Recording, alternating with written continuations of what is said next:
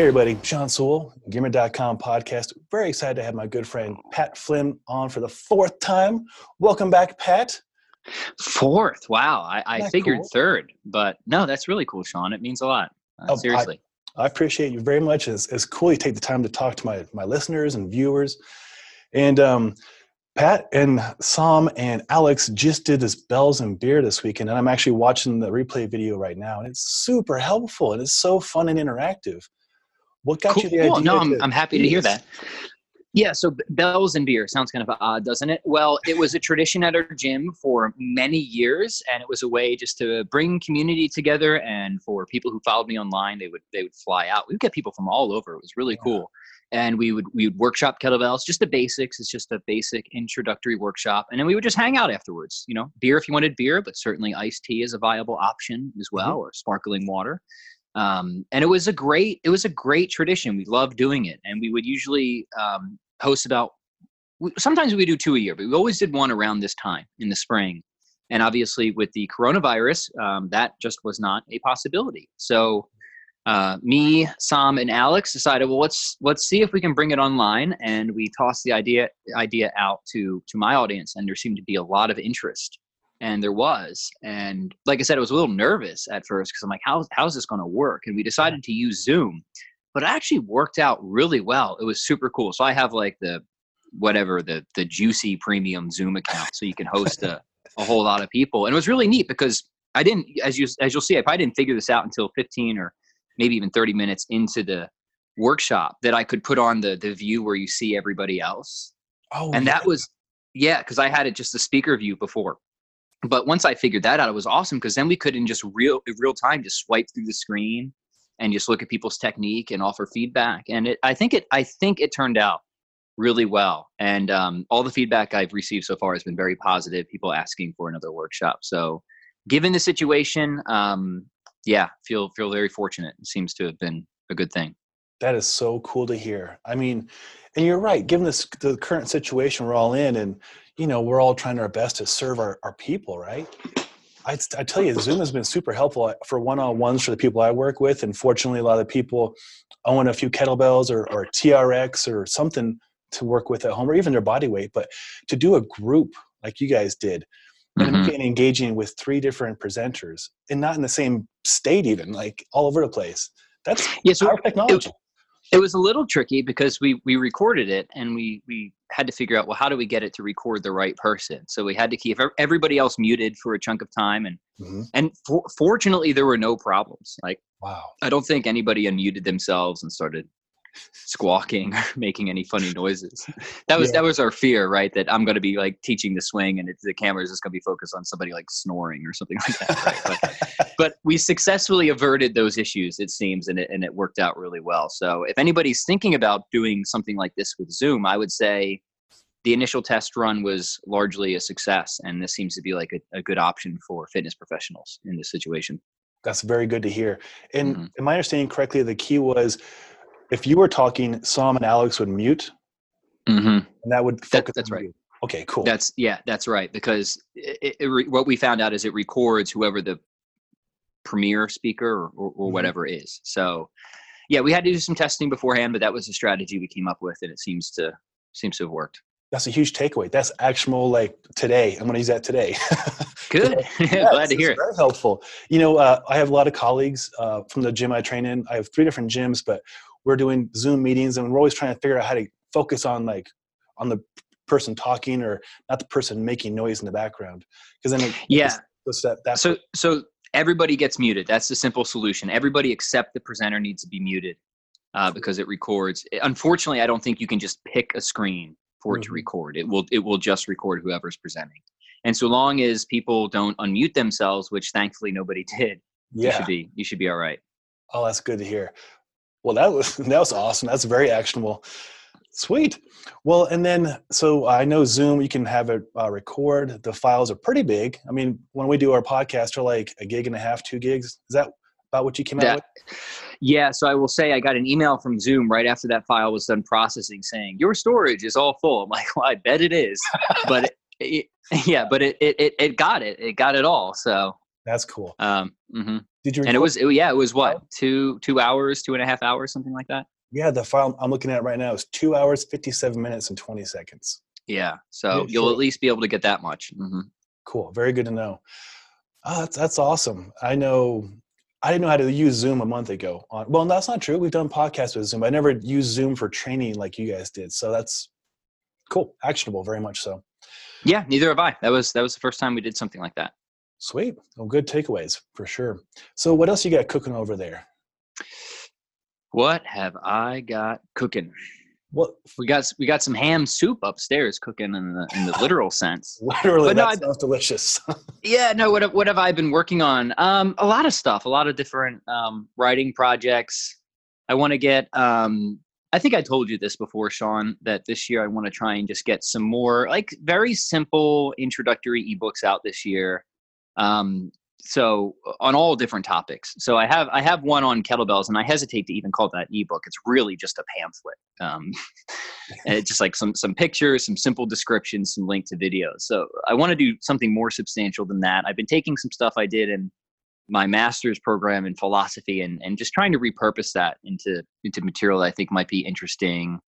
Um, you know, on various subjects and publish that. I want to do one on on intermittent fasting again, just a very simple introduction and overview. It's kind of like a back to basics here for me.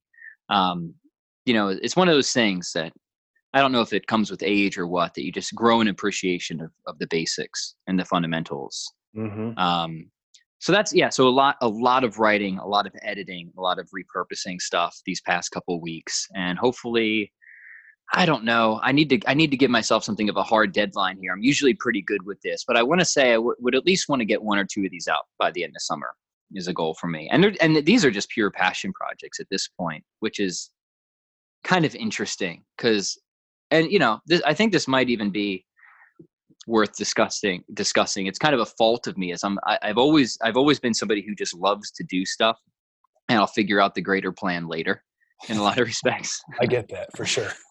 yeah yeah. Now now that can be a fault because in some in in in some respects I've I've often found I've been spinning my tires and I have to kind of step back like okay I need to I need to think about this a little more systematically strategically.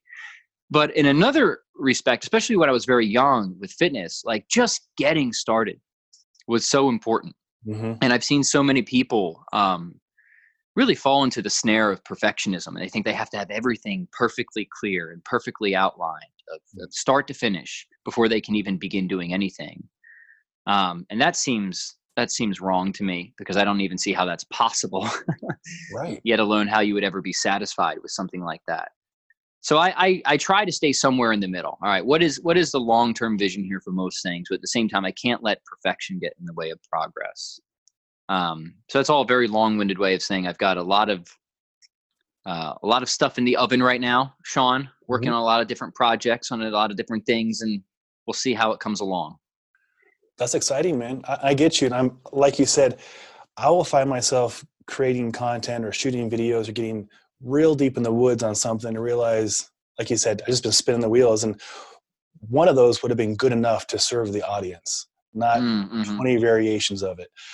And um, so, yeah, I'm guilty of that for sure, especially right now. Like, I'm, I'm, I'm still testing gear over here, which is kind of crazy to think about. Like, right now, I've got a tent on my deck, and um, much to the chagrin of my neighbors, it's uh, there's a big blue tent on our deck, and I've been I slept in there last night. I've been sleeping in there off and on for two weeks to test it.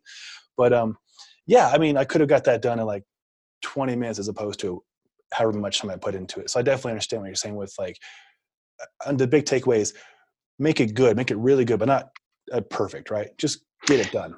Yeah, at some point you you need to have to, and, and this is I always love these conversations because they're always good reminders for myself too. Is that at, at some point you have to hit publish like that that's inevitable and i think it's very easy to become your own worst critic and i know i felt this way about all my work Mm-hmm. um, books articles emails at the same time i think it is important to have a sort of sliding scale of standards so i think it is obviously worthwhile to have a higher um, to, to have a higher degree and more criticism for a more substantial piece of work right i'm going to put more time into editing a, editing a book than i will an email for Yeah. example um, but making sure that you have some type of way some way i guess of determining when good enough is good enough for any particular project i think is is Yeah. really important and how you define that how you determine that i think is i mean i could share some of my ways of doing it i think it's it's highly from all the great creatives i know it seems to be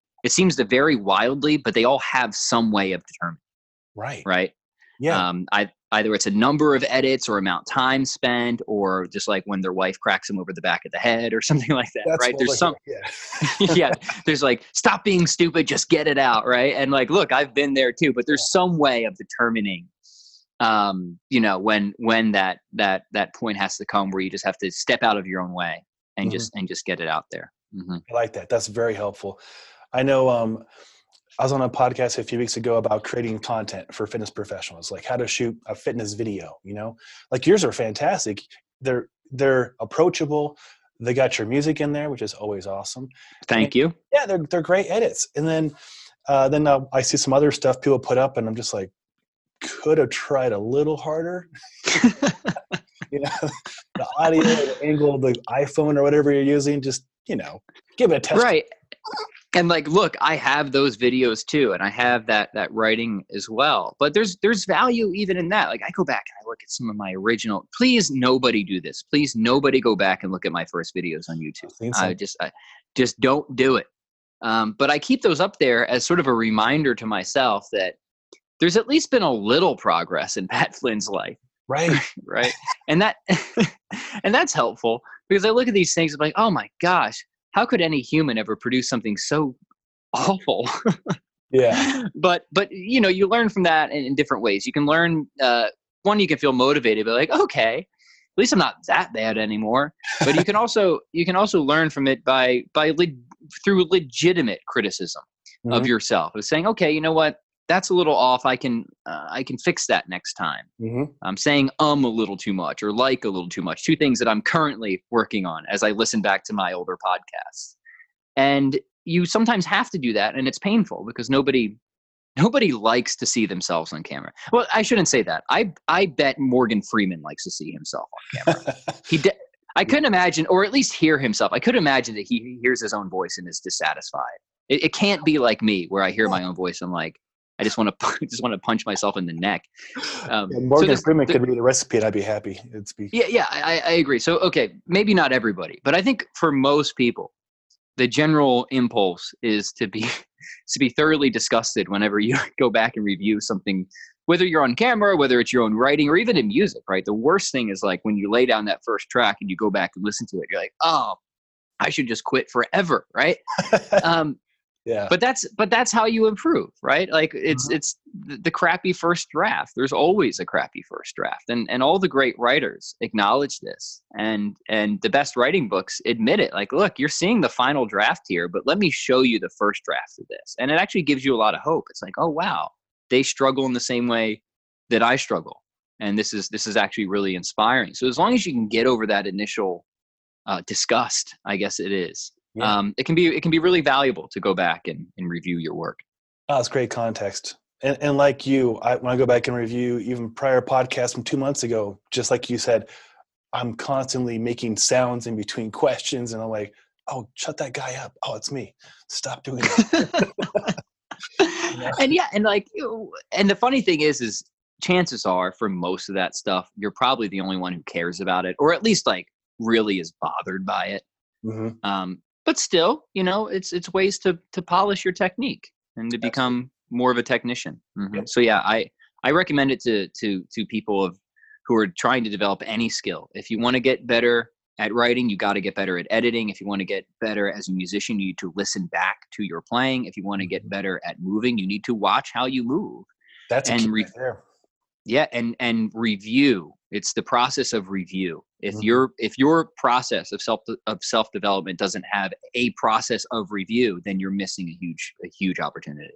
Absolutely. No, that's that's well said. And I know, you know, for fitness stuff, I always recommend to my people record themselves like you do, like record yourself and review it, not because you're narcissistic, but because you can see. And then I can, Mhm. if you want to share it with your coach, they can see and help cue. Um, and yeah, reviewing. I have my wife review stuff oftentimes. You know, just yeah, hmm something. Yeah, Like, my wife is one of the first um, proofreaders of, of anything that that I write. She's she's absolutely ruthless, which which I val- which I value. Right, that's what I want. Yeah. I want Yeah. I want the hard truth for this stuff. Um, Yeah. but yeah, it's it's exactly everything that you just said. A, a review is how we can reflect on criticism that if it comes from ourselves, we can give ourselves valid criticism. Not all of it is, and we have to be able to discern what is valid and what is just self self-loathing.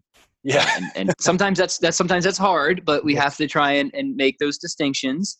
And one way to help make those distinctions, like you said, is is don't be the only one who reviews your own work get a coach, get a mentor, or even just a colleague who you feel will give you some some honest feedback, some honest criticism. Absolutely. No, Yeah. that's well said. And um, I know right now a lot of people have a little more time in their hands, and so it's been kind of fun because people are sending stuff my way as friends or as colleagues. Hey, what do you think about this? And honestly, most of the time, I'm really blown away with their creativity. I'm like, wow, that that's really cool. I run with that, you know. But maybe Mhm. they get lost in their own mind and they don't see it that way anymore because they've spent so much time in this process. They can't see what what they've created and the beauty of it, you know. I agree. Yeah, absolutely. So, what have you been working on, man? What what projects you been Oh, I appreciate stewing up? You know, it's been really fun. Um, training people remotely, which has been great. Um, I had the online mountain fitness school, which has been a good success. And I'm going to do a home version of that. So I'm going to say, hey, we're all at home, obviously, or maybe you have a backyard or a deck, but let's take it from the mountain, which is where I record the first one, and just put it at home. Have your dog there, have your kids there. Um, and then just, I've actually found some ways to tweak it, add some cleans and jerks and offset squats and overhead carries and some fun stuff. Very cool. Yeah, so I'm really excited about that. And since I made the last one, I've got a better camera, better lens, better audio.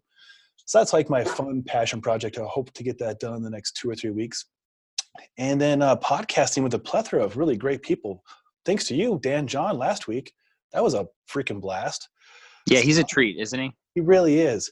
Mhm. My goodness, like you, like we get to talk for hours about everything. We were laughing our butts off too. It was it was a good time. so, yeah, no, I, I have to go back and catch that one. I haven't heard it yet. What was the um was the theme of the conversation? I wish I knew. I don't know.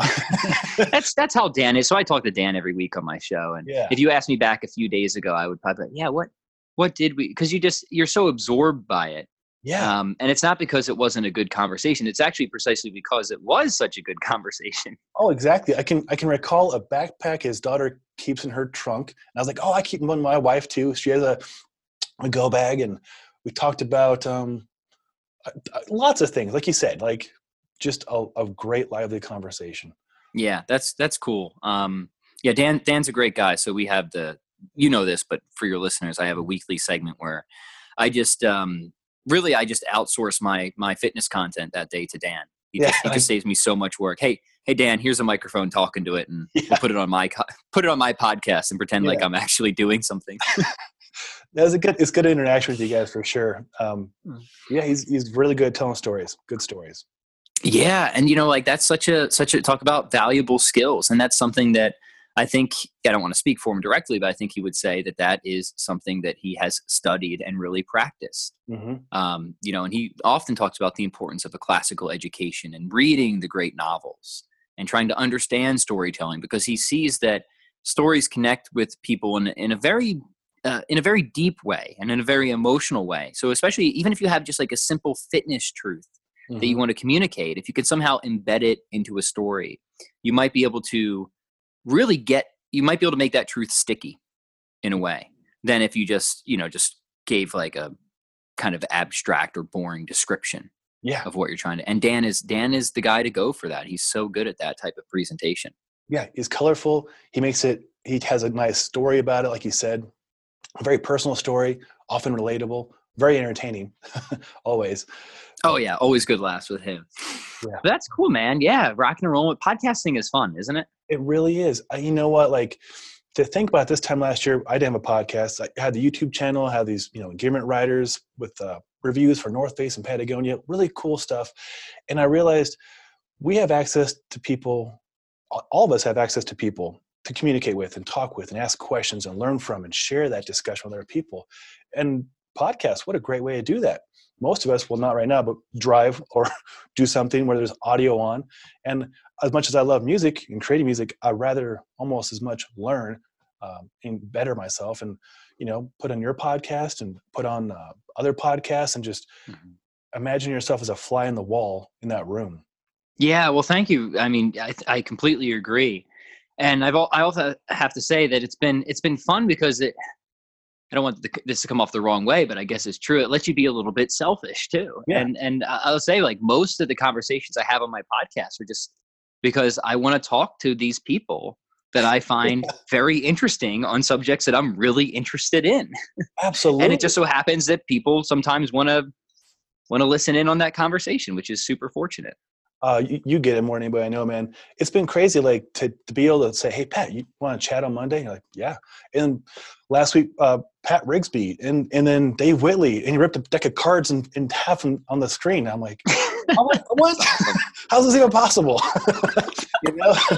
it's like yeah, it's your heroes are over there, but they're still they're like right here, and they, they want to talk too, and it's cool. yeah, it's it's it's so cool. It's been such a treat, and even now, um, kind of a blessing in disguise of this whole pandemic is that since people are at home, um, they're more available to podcast. So right. I've been I've been reaching out to people who I know are otherwise extremely busy. They, they're speaking. I'm like, hey, you know, first off, hope everything is okay and you're doing well.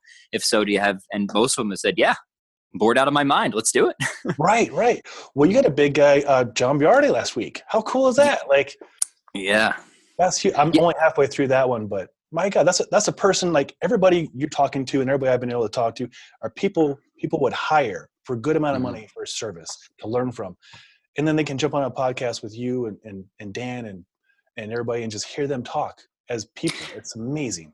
Absolutely. So John was really interesting because um, we've always known of each other, but that was the first time we had a conversation, as I as I think the podcast noted, and it happened because he's his latest book is with the same publisher as my latest book.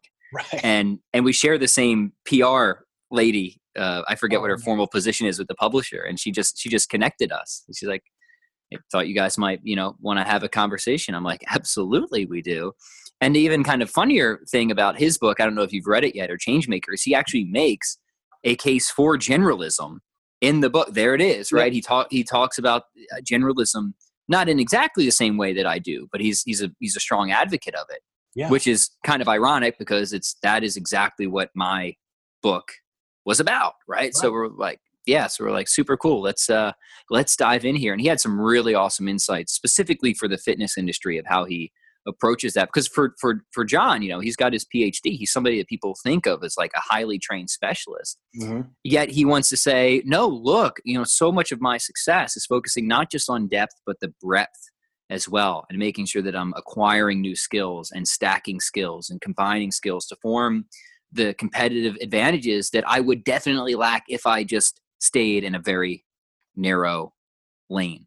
Mm-hmm. Right. Yeah. So that was that was a cool. Yeah, he was a super super nice guy. I really enjoyed that conversation. So I'll be I'll be inviting him back on at some point. That's so cool. I look forward to that. I was on a webinar with him and some other professionals maybe three weeks ago. They're talking about how to best navigate for fitness professionals through this situation. And um, was he in Arizona when you guys were talking? Yeah. Mm-hmm. All right. Cool. Cool. Because he's Canadian, right? And so that's what I gathered. Yep. Mm-hmm. Yeah. So renting a house in Arizona and just kind of hanging out. And he's so intelligent. Like, um, there's been so many great webinars popping up for people in, in, our industry as well as in the outdoor industry, and I'm sure other industries as well about how to navigate things and SBA loans and payment protection programs and all these new helpful services. Which you know, I'll go on record saying I've applied for the PPP and I've applied for anything that is related to what I can you know help my business thrive and get through. Yeah. Mm-hmm. But um, you know, it's been so fascinating talking to people like Pat Rigsby about this and what he recommends, and and you know, pivoting to serve our our students, our clients online, which is something you've already done for a long time. Um, I don't know. Are you noticing anything that's actionable for, say, a person who's a, a personal trainer, who's a for the first time ever, their gym is closed, they don't have access, but they have a phone, right, or they have a laptop. Mm-hmm. I mean, they can still serve their people if the you know people are motivated and such like what are you seeing like from your point of view with this Yeah, I'm seeing a lot of, of different things. Um, so, f- just to give some immediate context, one of the co-hosts of Bells and Beer, my really good friend Sam, he is a gym owner, right? So Yeah. he's he's somebody who's had to shut the doors, not not permanently, thankfully, but just because of the lockdown. And so he's you know feeling the stress and, and pressure of all this. So you know part of the reason I wanted to to do this is because I want I want to be able to help him out too, right? Like you know it's you know um, but i would say you know i've seen a lot of really i'll say what i have seen and then maybe i'll, I'll say what maybe i would recommend. I've seen so much creativity Mhm. and such cool adaptability in the circumstances of people very quickly transitioning to teaching uh, yeah to, to phone consults to zoom personal training sessions to zoom classes and stuff kind of like what we did with bells and beer. Um, and I, I have a lot of friends in the industry that are saying you know, to be perfectly frank, like, hey, this isn't an ideal situation. I'm not hitting any PRs monetarily this month, but Mhm. I'm going to make my mortgage, right? Yeah. Um, and that's you know sometimes that's that is the PR, right? So, so we say in times like these, like plateauing is the new PR. Like that's a good thing, right? I like that.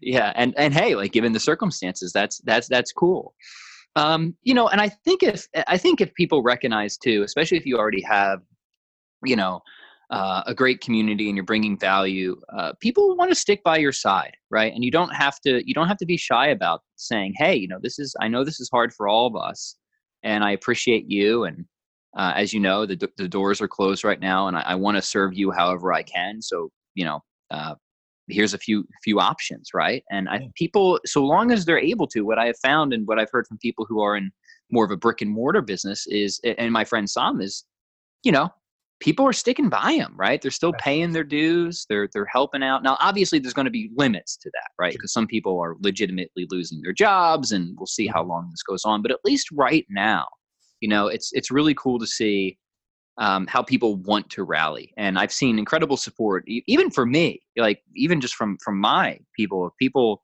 like little things of people like buying premium packages or paying full price when discounts were offered just because they said they wanted to to help i'm like That's that's super cool and totally unnecessary but i, I really like really appreciate it yeah. and I, you know, I like say like, you know, I'm fortunate because I'm kind of situated where um, I think I'm probably less affected.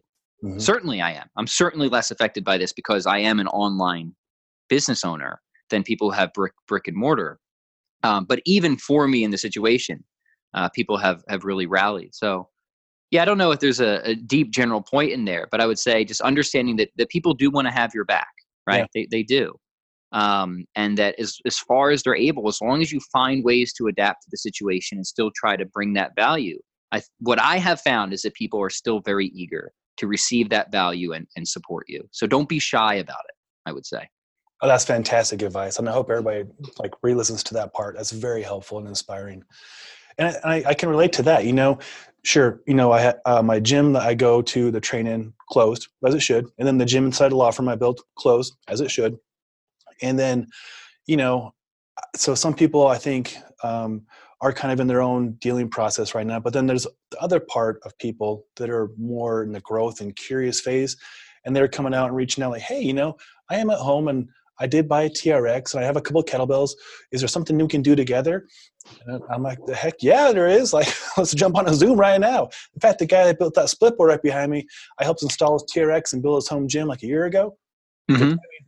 So Perfect. yeah, Yeah. exactly. So it's been really eye opening and really, like you said, I've had like tears of joy because I've had people just randomly pay me fifty dollars just because like, hey, thanks for putting up that that video on on using your dog as a as a weight for doing dog squats. You know, just Yeah. little things, right?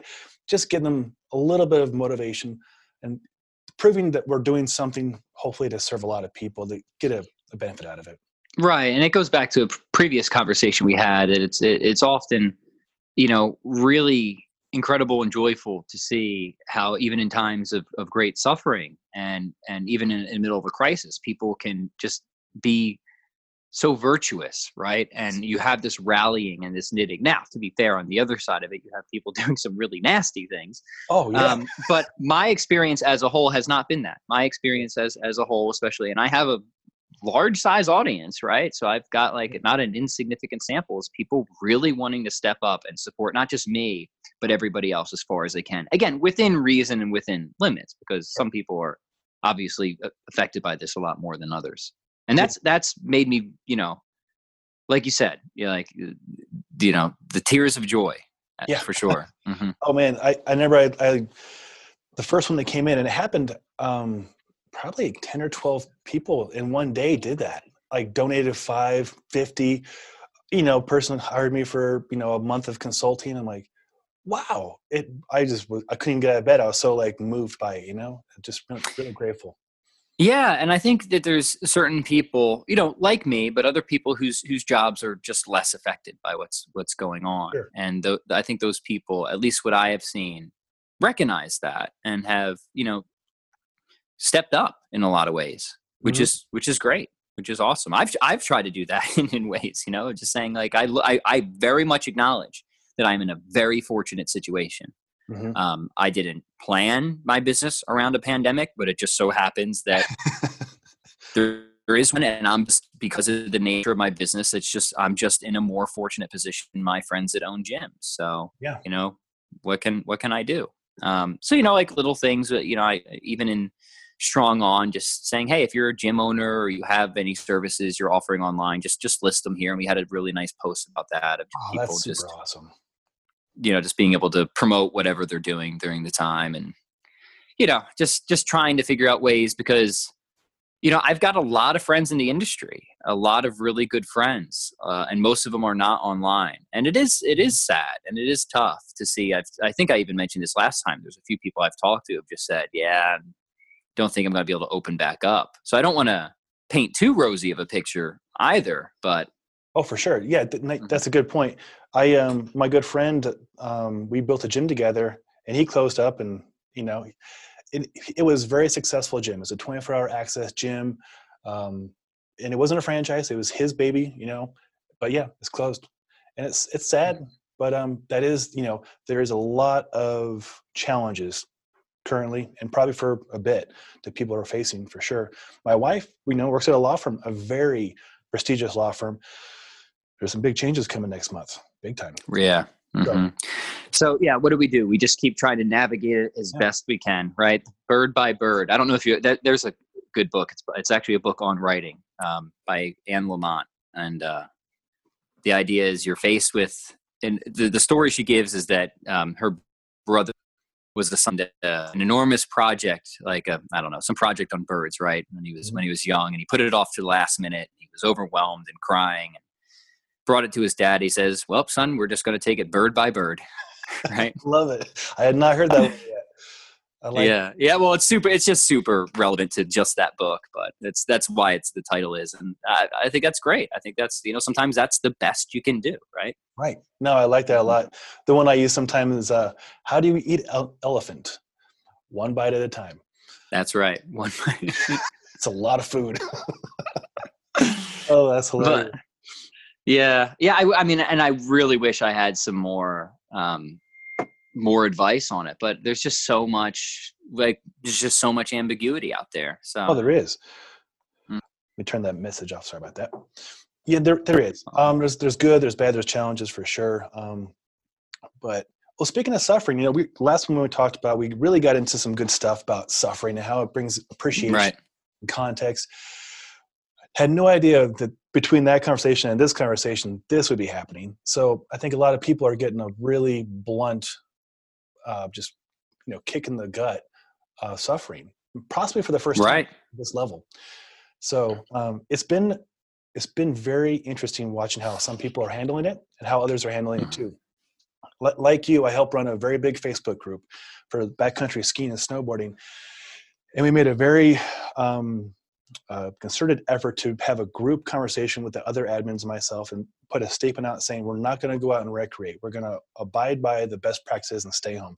As much as we want to be in the mountains as much as i love doing that and right now is the best time of year for it we're all going the admins and i we're going to stay home.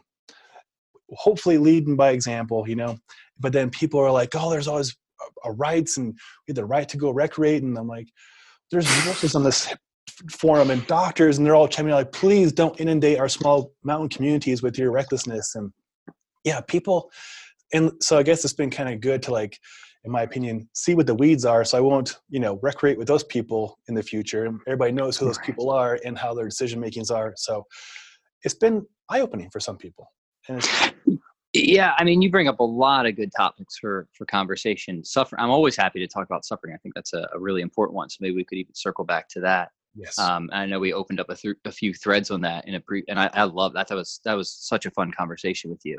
Thank you. Um, but even just even the idea of like, yeah, our, our right to to recreate. It's a it's an interesting assertion. There seems to be something like initially plausible to it, but I, I don't see that. Right. So, you know, a right is something that that squares with a moral norm. Mhm. And so, it just in principle, I think if you're thinking deeply and about morality, so my two primary areas of focus in my philosophical studies, especially for my master's, was on was on metaphysics, which is just first philosophy study of like the deepest structure of being, reality, things like that. Asking questions about causation, and time, and change, and, and fundamental reality, and, and all that. Good, fun stuff, right? But also, yeah, but also um, moral, mor- morality, moral theory, ethics. Um, and so, I- you know, I would say a right is that which squares with a moral norm. So you can never, in principle, have a right to do something that's wrong, right? Right. And if there's, if there's, if you have, and you have to consider relevant facts, right? If there's relevant facts that make it seem clear and obvious that you might be, um, in, you know, in a way, really uh, potentially causing other people serious harm, um, your obligations to love other people, right, overrides any other, you know, right that you would have to go kick a soccer ball around, right? right? You would think it'd be Always. obvious right Always. Yeah. Now, you might, in otherwise normal circumstances, have every right to go kick a soccer ball around, Mhm. right? But there's other other facts that have to be considered um, in the circumstances that might make your decision to go recreate something that would otherwise be at least morally neutral, right? Now, something that's that's morally wrong. And if that's the case, then you don't have a right to do that. You might have a you might have a legal right, but not a moral right, and that's an important distinction. And it's just like everyone throws rights around. Like, like this is a right, that's a right, but very few people have ever seemed to want to think about well, what what is a right? Like fundamentally, deep down, it's very easy just to call something a right and then just act however you want.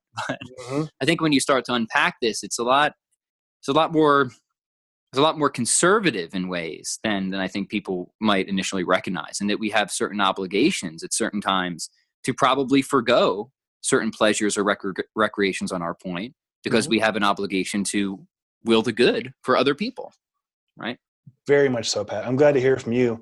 I know a lot of people are across the country and across the world have, you know, probably the same viewpoint, but I'm surprised by so many people that don't. And I'm like, wow, you know, I, I don't want to say I thought higher of that person, but like really caught me off guard because like you, you and I and most people we know see a greater good. And we're always trying to do like, what is the greater good? Like I might have to table down some of my needs and wants and let the greater good benefit, right? Yeah, and, and I would I would even hesitate the greater good because uh, to hesitate using that term because I'm I'm not even a, I'm not a utilitarian, right? So I'm not like an ends justify the means of it. I would just say the good, period, full like stop, right?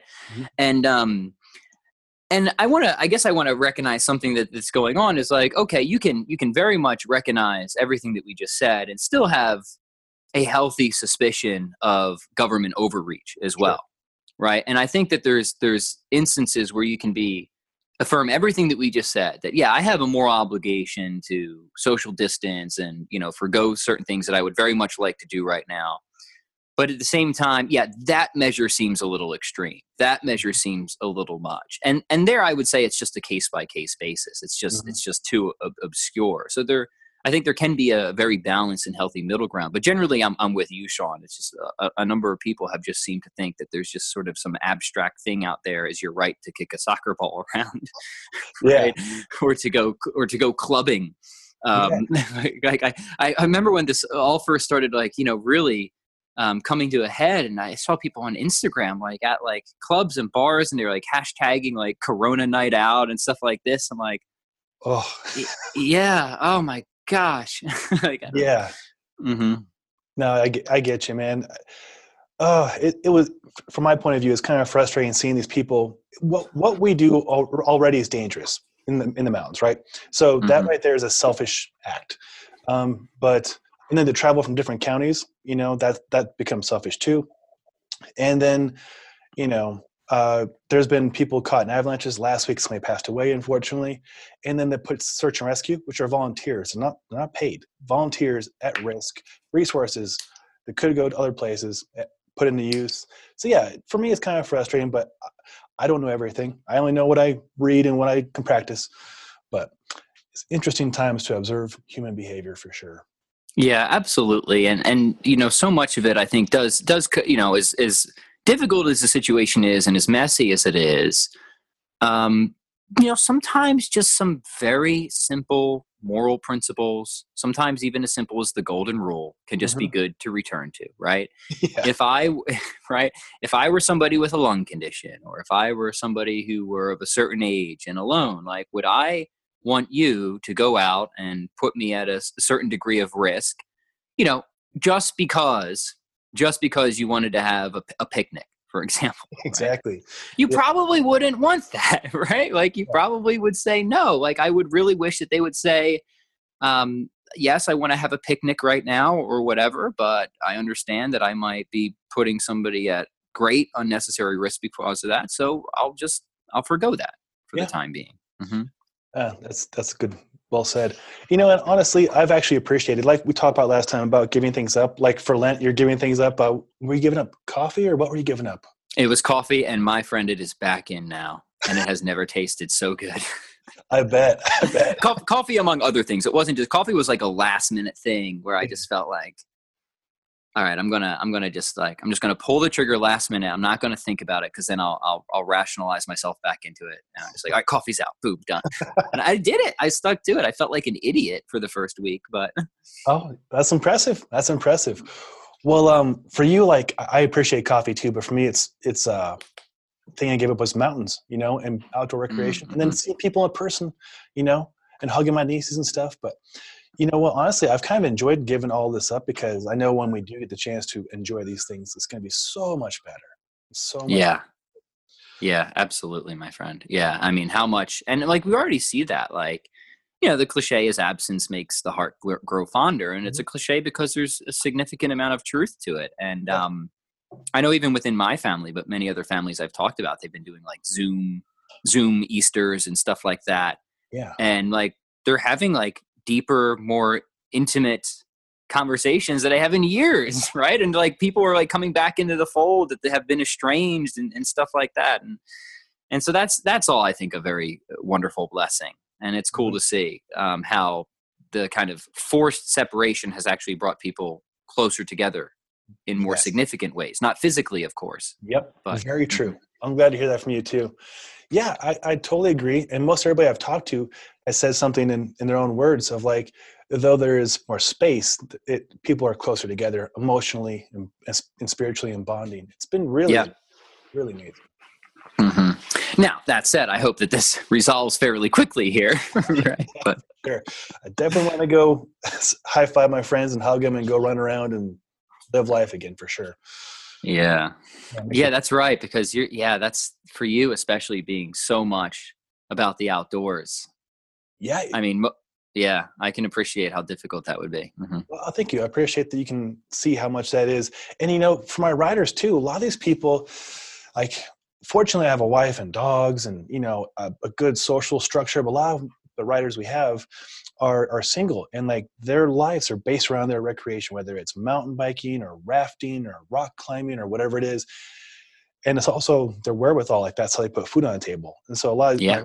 my my friends and colleagues I've had to re- not had to have been very fortunate that I can reach out one on one, have a FaceTime with them, let them cry, let them talk, let them process everything, and hopefully let it get off their chest and experience and accept what's going on, right? Because a lot of people are either in denial or they're processing in different ways. It's not necessarily healthy. So, you know, with our backgrounds of, you know, dealing with anxiety and depression and, and ups and downs and all kinds of challenges, right? And being very open about it. I think that's hopefully allowed other people to be a little more vulnerable, a little more open to talking about it, Yeah. an ear, you know, seeking somebody to talk to. So I, you know, I really hope so, and that's one of the the major reasons that I I love having these conversations. And we and we talked about this this before, but I think it's worth um, at least a, a summary of a repeat, and and that is, you know, when I when I first when I was very young and really started having like instances of anxiety and depression, you know, the kind of thing that always made it even that much um, more horrible was that you just think that you're the only one hmm that's having that right? And that's that's statistically demonstrably false right? Yeah. it's just not true and uh, so uh, you know having those types of conversations i hope gives i hope gives people hope and realize hey like you know we're all struggling We- we've we've all got our often many crosses to bear Mhm. um, so let's let's bring them to the forefront and see how we can help each other out with this stuff That's beautiful. You know, honestly, I was on your podcast, I think a year and a half ago or so, when you brought up about the anxiety. And I was like, I was already a fan of your work. And when you brought that up, I was like, all right, I'm a big fan now because he had the, the wherewithal to talk about this. And it was, it, and I know we talked about this last time. I'm not the only person who appreciated that, I'm sure.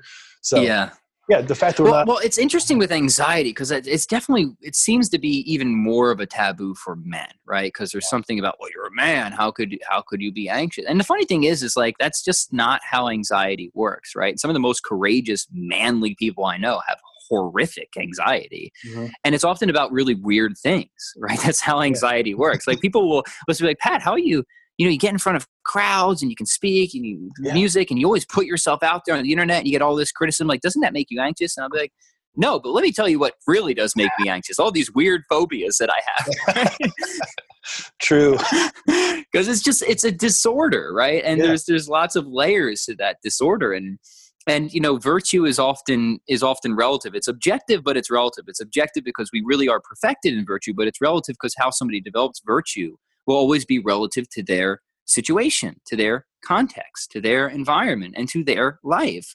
So in some sense somebody who's got a severe phobia of cats who somehow manages to overcome that and pick up a cat is showing an incredible amount of virtue. And, might even be showing more virtue than somebody who's storming the beach at, at d-day but they're doing so because they're just reckless right and they just they're like bloodthirsty now from a third person perspective you might think that the second person is is more virtuous but in an interior state you realize no actually one is in vice because they just like killing or something like that right whereas the first person is is really the more virtuous and, and courageous. And don't get me wrong, people who go to war, obviously, I have and fight for their country and stuff like that. Nothing but the highest respect. It's just a Sure. simple to give a, an illustration of how we how I think is a better way to think about virtue and that context and situation really bears in heavily on this.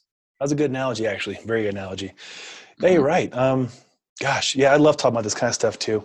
And you know, honestly, I've even had um, people I, I, I train uh, for fitness like contact me. "Uh, My anxiety is so so high right now. I can't even muster the courage to have a visual.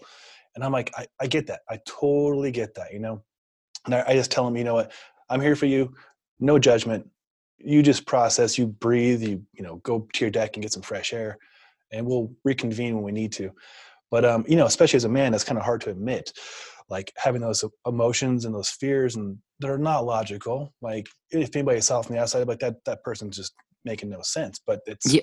It's all to Look, look, I'm trained. I'm literally trained in logic, right? I think I'm a pretty logical thinker, and the, that's the funny thing about anxiety is like you can know this is not rational. Like Mhm. you know it. You're like, no, like this is totally irrational.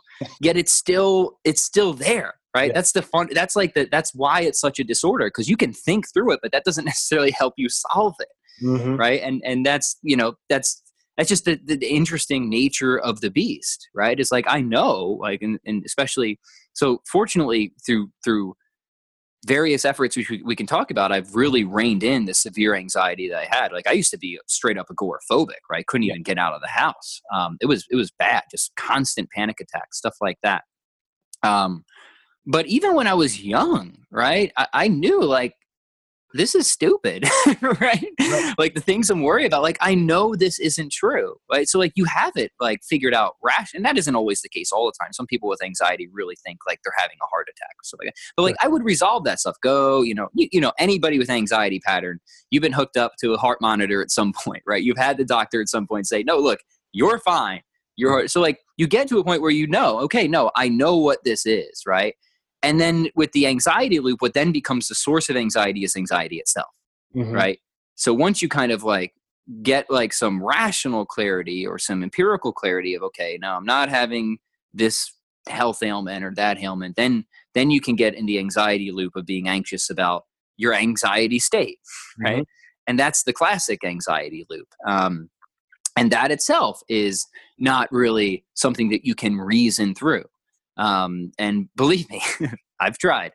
So it's it's it's it's it's very just important to to to understand the nature of anxiety, right? It's not something that you're going to solve through logical thinking, really. Uh, at least it, that was never successful for me.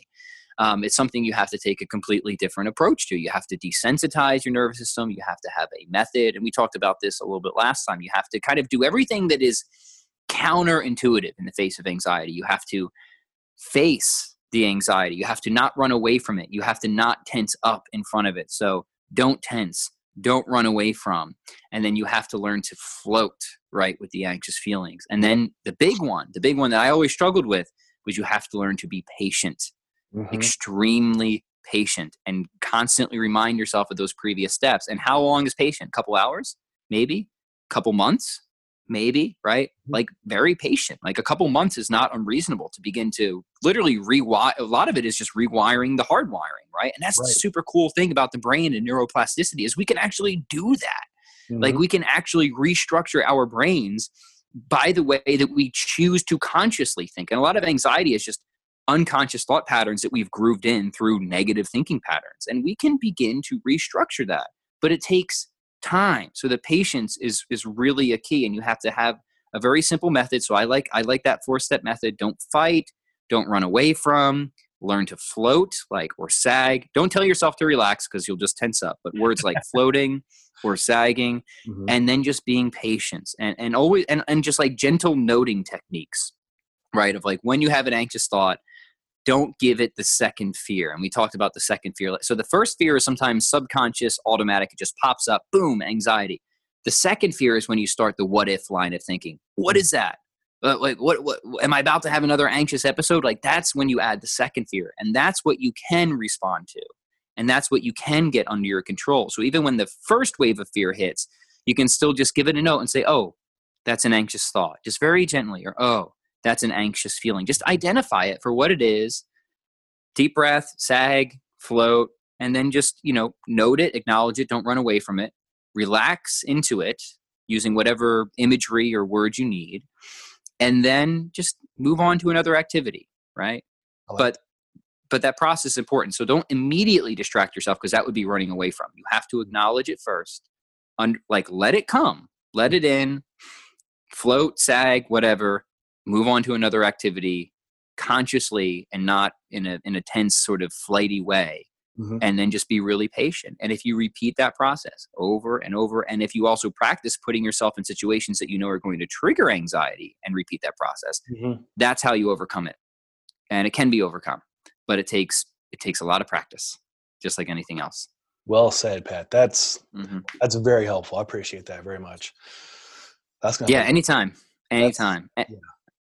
And a lot of the depression so there's different forms of depression. So like a lot of the depression and i have both anxiety and depression in my family but a lot of the pre- depression kind of comes as like there's different fatigues of anxiety. You have mental fatigue you have physical fatigue but then you like get that deep spiritual fatigue right? Where you're just kind of at your absolute wits end you're exhausted and just like oh man it's not even worth going on anymore.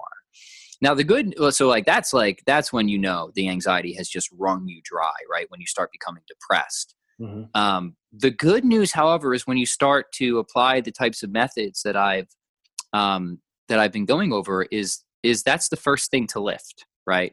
Is that spiritual fatigue and the depression. So it's the last thing to set in in the anxiety state. It takes the longest to build up to, but it's the first thing to lift. So that will be one of the first things to go away as you begin to reverse a lot of the the sensitive nervous system sensitization and all that. Wow, that's cool. That's very good to hear. Mhm. I like you said, I, I've in my family um, depression and um, OCD and um, audio hallucinations and all kinds, a whole gamut of interesting stuff. Right? yeah, it's all fun, isn't it? It's real fun. that you know, I like problems and challenges, and I like to figure them out.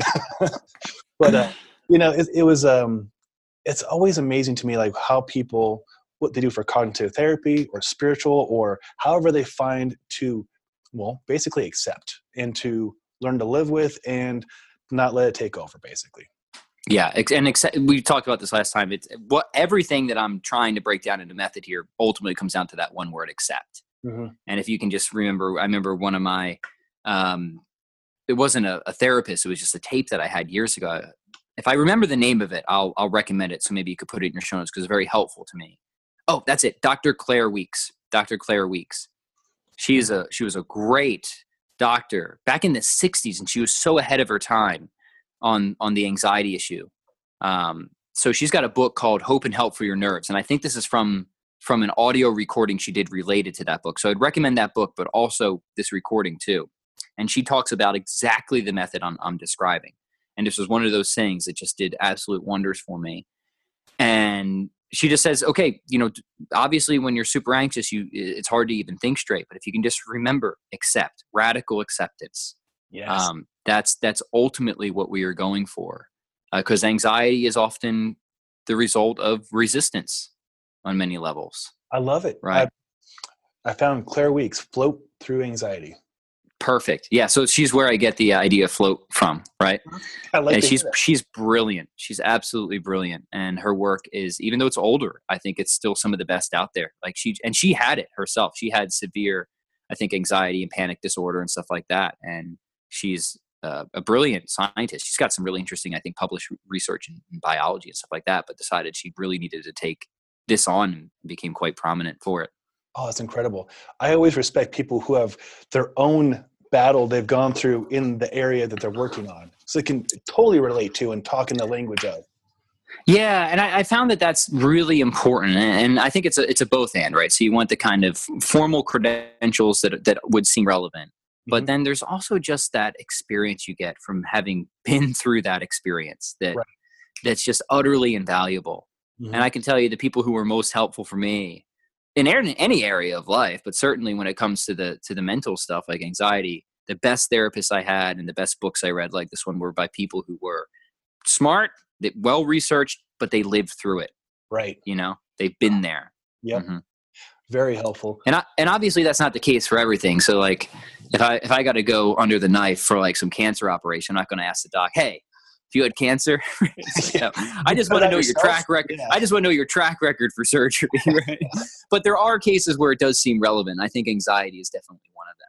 Yeah, no, for sure. Anxiety, mm-hmm. also with fitness too. I mean, how many people, yourself included, um, came through fitness uh, because you had experienced something, right? And you wanted to better yourself, so you can relate. Uh, yeah, and I, and people have told me that that is largely a reason that they decided they wanted to work with me. And i think that it's i think it's true because it can help you to empathize and sympathize right? So since i was that the chubbiest of all my friends growing up and like i really did struggle with these things of, mm-hmm. of trying to get my my weight and you know and, and eating healthier and exercising like i i understand what it's like to be there. So i think i can i can offer something of value there and I, again, I want to be careful about what I claim because I'm not saying that if somebody hasn't been there, they can't be a great coach and help people. That's right. obviously not true. But there's something that I gained from having gone through that experience that other people um, say that that they really appreciate and that has been very helpful in our coaching relationship. I'm glad to hear that. You know, so my my background, I didn't grow up uh, morbidly obese or, or, or overweight or chubby, but my my entire family was right. So mm-hmm. they were all just well disabled. My brother was mentally disabled, physically disabled. My sister had mm-hmm. damage. Uh, both my parents were disabled and overweight. And so growing up is like I don't say the normal one, but like I can empathize like what that lifestyle was like for them. Yeah, struggles.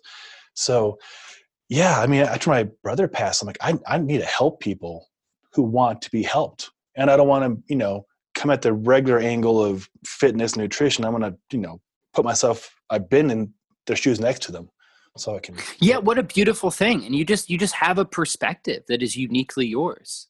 Oh, thanks. And yeah. that's just a value you'll always be able to provide because of that experience. Mm-hmm. Absolutely. Mm-hmm. I think it really helps. Obviously, it's helped you, and it's helped the people you help, which is really. Cool. I, I hope so, man. I do. I hope I hope people get stuff out of these these conversations, and if nothing else, you know, maybe they get pointed in in a new and helpful direction. You know, For sure. And you know, I've got I've got like half a page of notes so far already, and I have the link for um, Dr. Claire Weekes. So I'll definitely direct people towards that. you know, and I would say like this, like even if you don't like even if you don't have like full on like panic attacks or panic disorder or something like that, like read her book anyways, because it's just like it, it's so useful as a human being these strategies right because chances are like you probably have some degree of anxiety or stress in your life Especially like right just now.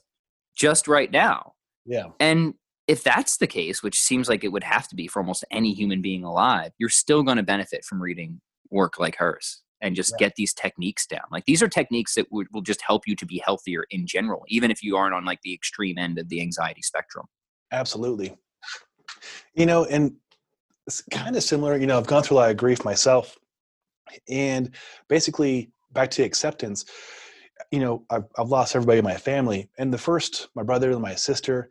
Uh, You know, it's so painful. It's hard for me to even go back to that that era of the of them being alive. And then Mhm. my brother or my father than my mother last year and i was working with some good therapists and they brought up this word complicated grief basically complicated grief you're not going forward you're just kind of going in a circle right Mhm. so we did some some hard work some heavy work we faced it like you're saying got got comfortable with it and and broke it down and now now it's not an issue hardly at all for me so can Yeah. pleasantly go back to the to those memories of doing fun things as kids and, and with my folks and all this great stuff like a huge weight was lifted but took some work took a lot of work a lot of patience like you said Yeah, you know, and it's it's one of those things. Well, first off, that's that's beautiful, and I'm so happy to hear that. And, and it's like people recognize that if we want to be healthy physically, there's certain things that we we can and should do, and they Mhm. take effort. But what about mental health? Right? right? this is the most important like that seems hugely important too, right? So like, what are those things? And it seems like we're just now starting to get a lot more serious about that as as a culture, which is a good thing. Like, better it's, it's happening than not than not at all Mhm. but it is just kind of funny to see how long it's been ignored. right Uh-huh. Ah, i'm glad more people are working on it too there's a lot of lot of paths to do it but it takes work just like exercise just like uh, learning a song on the piano or guitar or learning how to read or a new language it, it takes work there's no quick Yeah. but it's worth it everything that's hard and is worth doing um, pays off Yeah, it's at least worth doing badly, not at all. But- it's like to your point, and a lot of times, and this is so true in, in fitness, and sometimes I have to, people want to work with me and I'll do an initial assessment, I'll say, look, I, I think, and like I'll say it in the most charitable way that I can, but I think you, I think you need a psychologist, right? Not a personal trainer. And a lot of people, because they're just not aware of the resources that are available, or, or they just haven't had um, you know somebody present the possibility to them that maybe they're trying to solve something with fitness that isn't a fitness problem see that Right. Yep. yeah and and uh, yeah you see it a lot and and i see it a ton Yeah. and it's like look i don't think adding like getting rid of one more percent of body fat is is really what you need right now. It, it just it just isn't. And like i would love to help you i'd love to be your coach but to just be honest i, I just don't think that that this is that this is what you need. Right. And yeah i have to have those conversations fairly frequently. Mhm. um how, and how do they go over for you? I mean I, I it might help some new trainers out there but how do you approach that? Well i try you know i always try to you because to me i think we have a dual moral obligation right? We have a moral obligation to tell the truth Mhm. right? And to try to get it right. But we also have a moral obligation to be respectful to people. Mhm. um, and that's that's the that and sometimes i think people can can forget one at the expense of the other. And that's that's when like vice comes in right? Mhm. so there's some people who just think i don't care how mean i am when i say it. Um, or if i even have to make fun of somebody i'm just going to say what's true and, and there's something definitely wrong about that. Like that's that's bad for you because then you're just becoming a cruel person right? Right. that's kind of how morality works right? The, the whole point of morality is to, to understand what human nature is and how to flourish as a human being and and cruelty is a vice right? That's something that's missing from us that should be there like compassion like willing the good of other people. So that's not right but the opposite isn't right either where you just kind of say a bunch of pretty flowery things to people to avoid telling them what they need to hear. Yeah yeah. There's a difference between nice and kind right? Or yeah or i would just say even between nice kind and loving right? So loving is willing the good of the other for the other because they deserve it.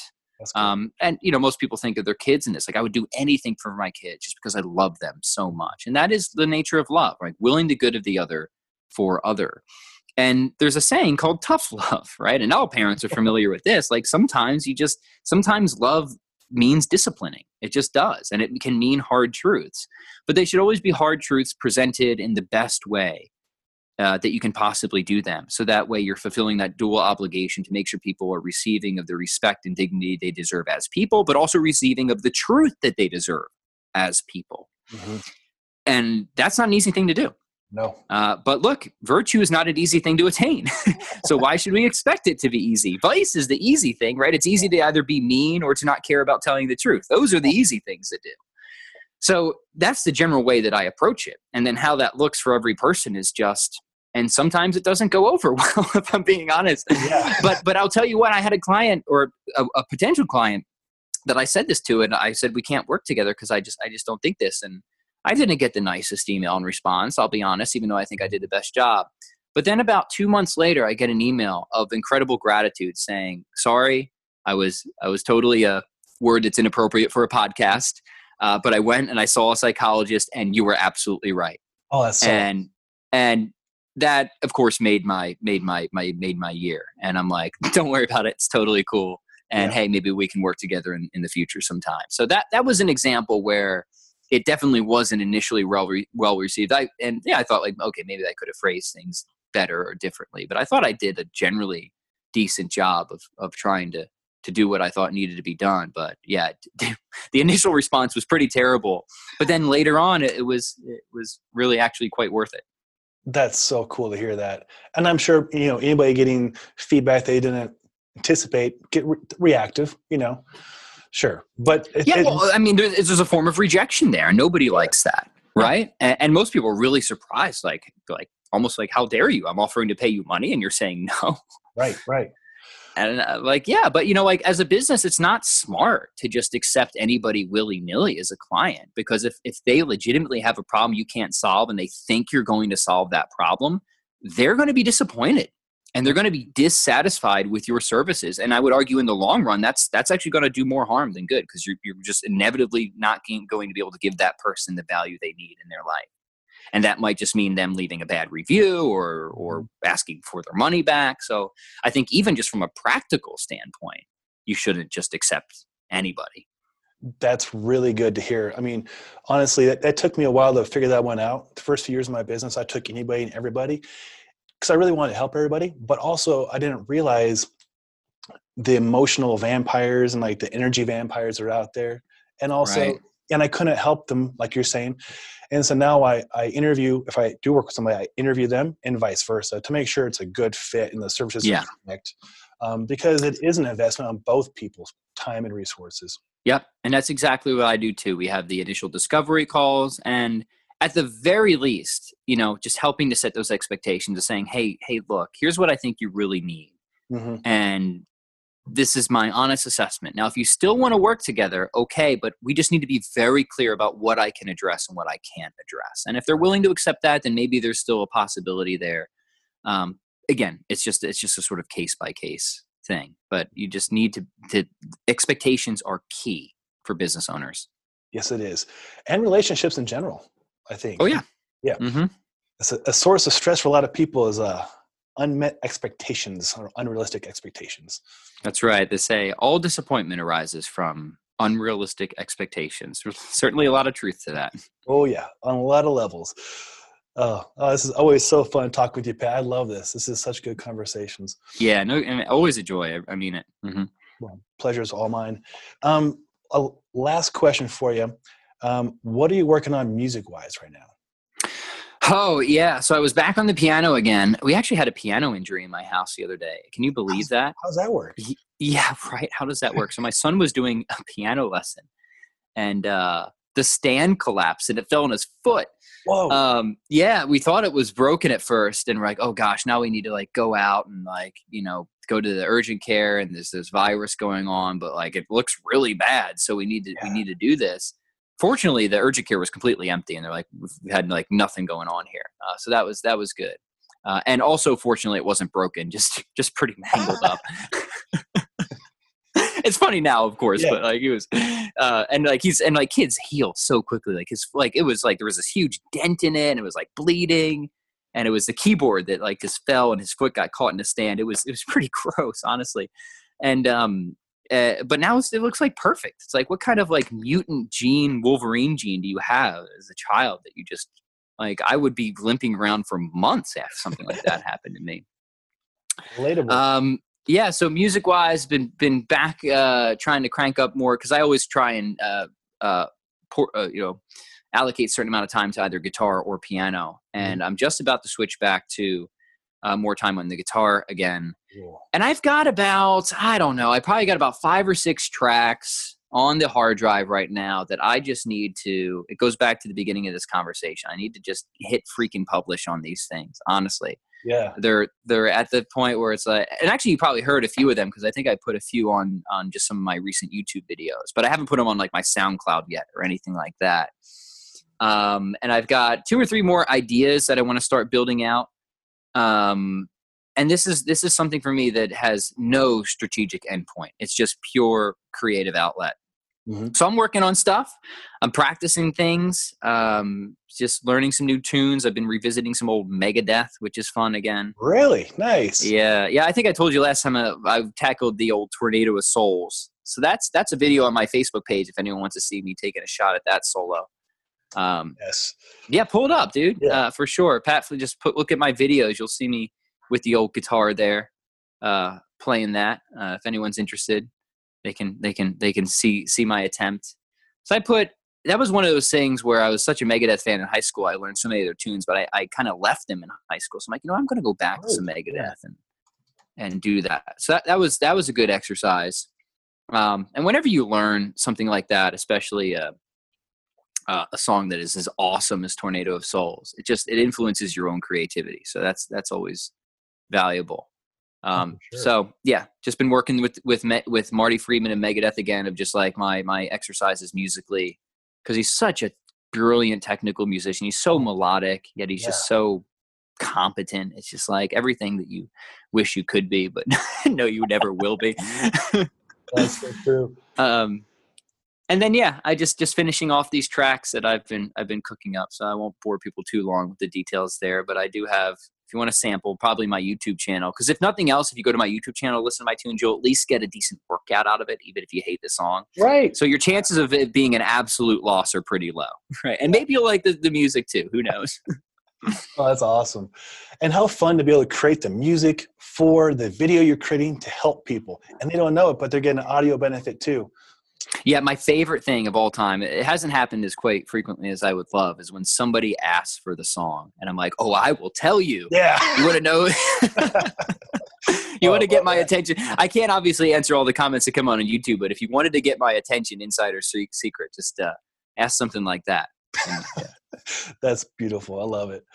Oh, always so much fun, Pat. Well, I'll let you get back to your busy stuff and uh, learning some stuff on the, the guitar. And I, I'm pulling up on your Facebook, so I'll share that as well, so people can see you uh, kicking butt.